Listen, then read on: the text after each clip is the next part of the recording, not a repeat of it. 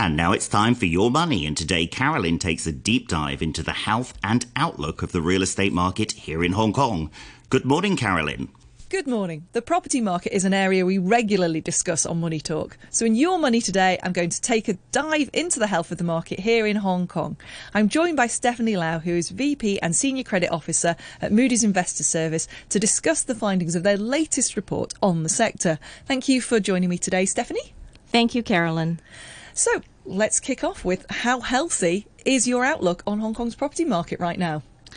I would characterize it as we are in a healthy state. I don't think we're rosy.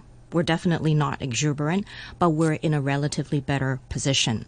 Let me put it in an analogy. I think Hong Kong's kind of like the middle aged person, developed better immunity because everything that we've seen so far through the years. We've had 1997 when people thought property was the one way bet. Then we had SARS, and recently we had challenges like the social unrest and COVID. So I think we have developed better immunity. And after all, Hong Kong has the highest life expectancy. We're living up to that reputation. So, in our recently highlighted message in our report, we did state that the 11 Moody's rated Hong Kong property companies are going to record a low single digit growth in their 12 to 18 months earnings. And that is characterized by retail seeing a bit of a rebound, but that will be offset by some weakness seen in the office market and also the residential market. You mentioned the retail area. Let's dive a little deeper there. How important are retail sales to the recovery in uh, rental incomes here?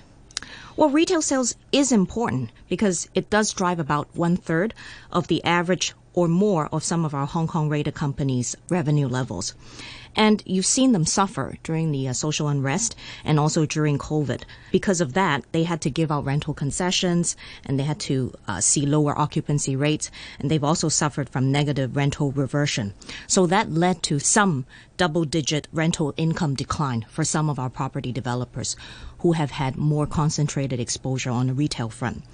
So now we're expecting a rebound in the rental income because that will be driven by the resumption of cross-border travels. And we're expecting Hong Kong retail sales will grow around 15 to 20% in 2023. And what that means is that we expect our rated companies will see 6 to 7% higher retail rental income from their Hong Kong portfolio in 2023 and 2024. Let's look at one of the other areas you mentioned at the beginning there. That's the office market. What, what are the challenges the office rental market is facing at the moment? Well, unfortunately, the uh, picture on the office side is much gloomier. And I think Hong Kong faces a couple of issues.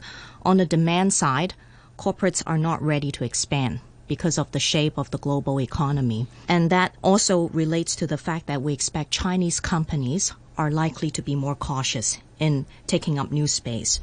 On the supply side, we are seeing higher completion in 2023.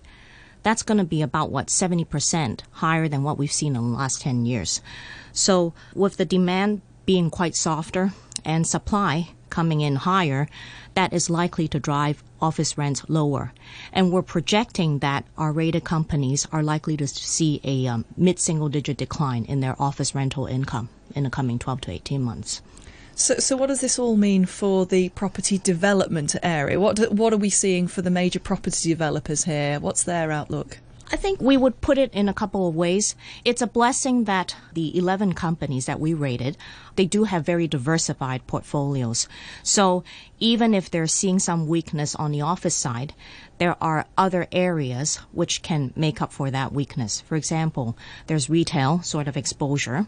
They also have other businesses, either in the non-property development area or they have businesses overseas. So um, with with that cushion, we're still seeing our rated companies' outlook and their ratings being intact. Let's move on to an area that I think pretty much anyone who's invested in the property market is uh, concerned about at the moment. That's uh, high interest rates. So, how much of an impact are they having for the uh, residential market? Sure. I want to reiterate that interest rate is not the only driver But higher interest rates are changing how individuals and corporates are looking at risks. And that has an impact overall on capital market sentiments. And when that part of things are getting more volatile, it doesn't help the overall market. Not to mention that we are also expecting to see higher supply. So let's say we put that into perspective, right? You know, an average person having seen their mortgages rate remaining below 2% in the last few years, now it's jumped to 3.5%. There would definitely have a psychological hit on how people look at properties. And when we try to look at that, I think two groups, right, uh, certainly will see some holdback. You know, people who are buying properties for investment purposes the so-called carry is, is going into negative territory because borrowing cost is actually higher than what they could ask for in return from the property.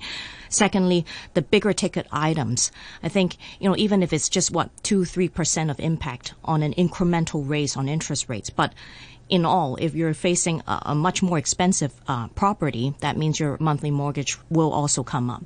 So higher ticket items and um, also people who are looking to invest probably are going to sit by the fence right now. So, what are your expectations going forward for interest rates here compared to the moves that we're seeing from the US Federal Reserve? Are they going to move in lockstep or not, do you think? I think, you know, interest rates will inevitably move in sync with the U.S. funds rates because of the currency peg.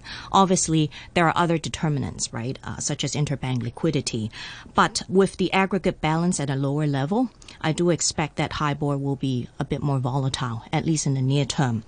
Well, Moody's don't provide HIBOR projections, but we do expect that the uh, Fed will pause the interest rate hikes, but likely to maintain a restrictive monetary policy stand through year end. And uh, Fed funds rate will not likely come lower until next year. What does all of this added together uh, mean for the outlook for prices for residential properties here? Well, if you look at it right um, on the residential side, Hong Kong is actually not faring too badly. Uh, we have had a year to date rebound of about 6%. So we've roughly recovered halfway of what we've given up last year. But because of that very strong comeback, you know, sentiment's gotten a boost since February when borders opened. Um, I think things would slow down a bit from here onwards. And again, you know, we've talked about some of the factors, capital market volatility being one, interest rates taking a hit on, on sentiment. People are likely going to hold a wait and see sort of attitude. The other dimension in the equation is also because we are expecting higher supply. So what we mean by higher supply is obviously with the last two years COVID, there is quite a bit of unsold inventory in the market. And when you look at that level of inventory, we are higher uh, compared to the last, what, 10, 12 years that we've seen. You know, with the next two years, completion likely coming over 20,000 uh, units, which is, again, higher than the 11, the 18,000 that we've seen in the last 10, 12 years a lot of factors to take into account there. Thank you so much for giving me your insights. That's uh, Stephanie Lau, VP and Senior Credit Officer at Moody's Investors Service, running through uh, their latest property report for Hong Kong. Thank you. Well, thank you, Carolyn. That was a very interesting report there on the outlook of the property market in